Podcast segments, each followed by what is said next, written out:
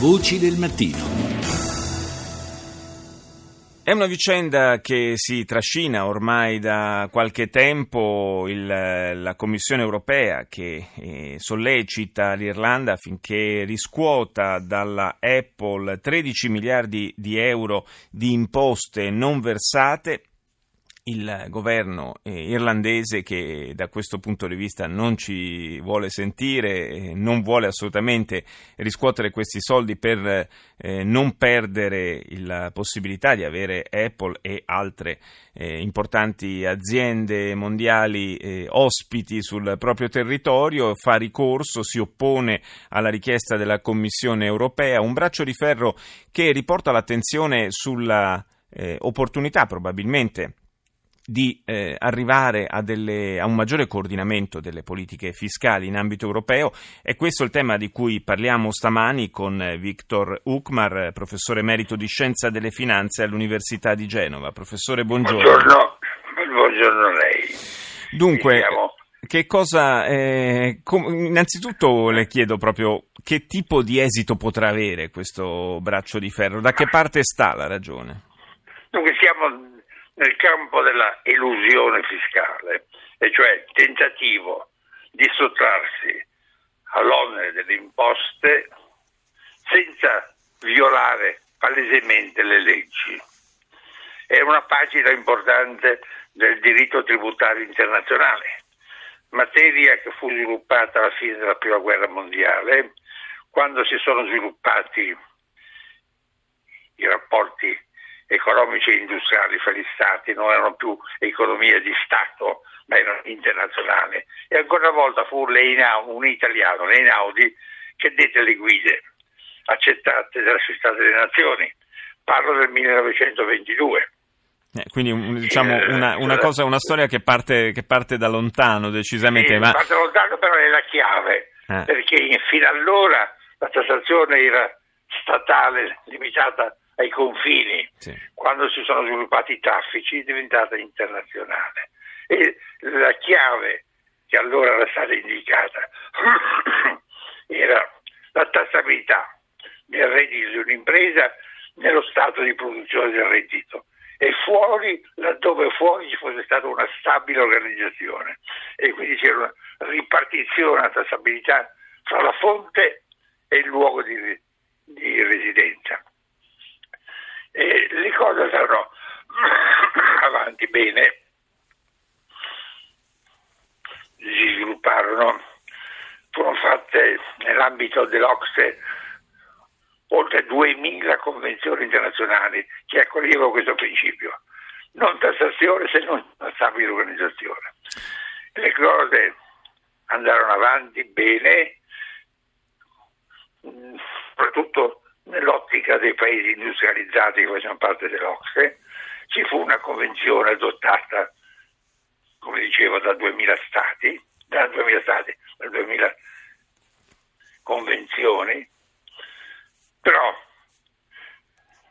il, il desiderio di fare profitti riducendo l'onere fiscale si è sviluppato. Eh, professore, quindi, professore eh, per, sì. visto che i tempi sono eh, quelli, quelli, un po' ristretti, io le volevo chiedere, ma venendo, venendo, alla situazione attuale in Europa in particolare, sì. il, fatto, il, fatto, che eh, ci siano paesi che per attrarre evidentemente investimenti eh, da parte di questi grandi gruppi internazionali eh, utilizzino la leva fiscale in maniera anche abbastanza spinta, possiamo dire, non altera, non altera il, la concorrenza tra paesi europei stessi? Sì, una chiave, però teniamo presente che nell'ambito fiscale non c'è ancora una politica comune, anzi c'è stata sempre una lotta anche all'interno. Ricordo che quando negli anni Ottanta fu introdotta negli Stati Uniti la riforma Reagan con alleggerimento alla tassazione, Germania Francia, Inghilterra adottarono misure tali da affrontare questa, questo aspetto. Eh, professore, la sentiamo molto lontano. Eh, purtroppo. Ecco, adesso meglio. Adesso meglio, no, adesso meglio. Adesso meglio.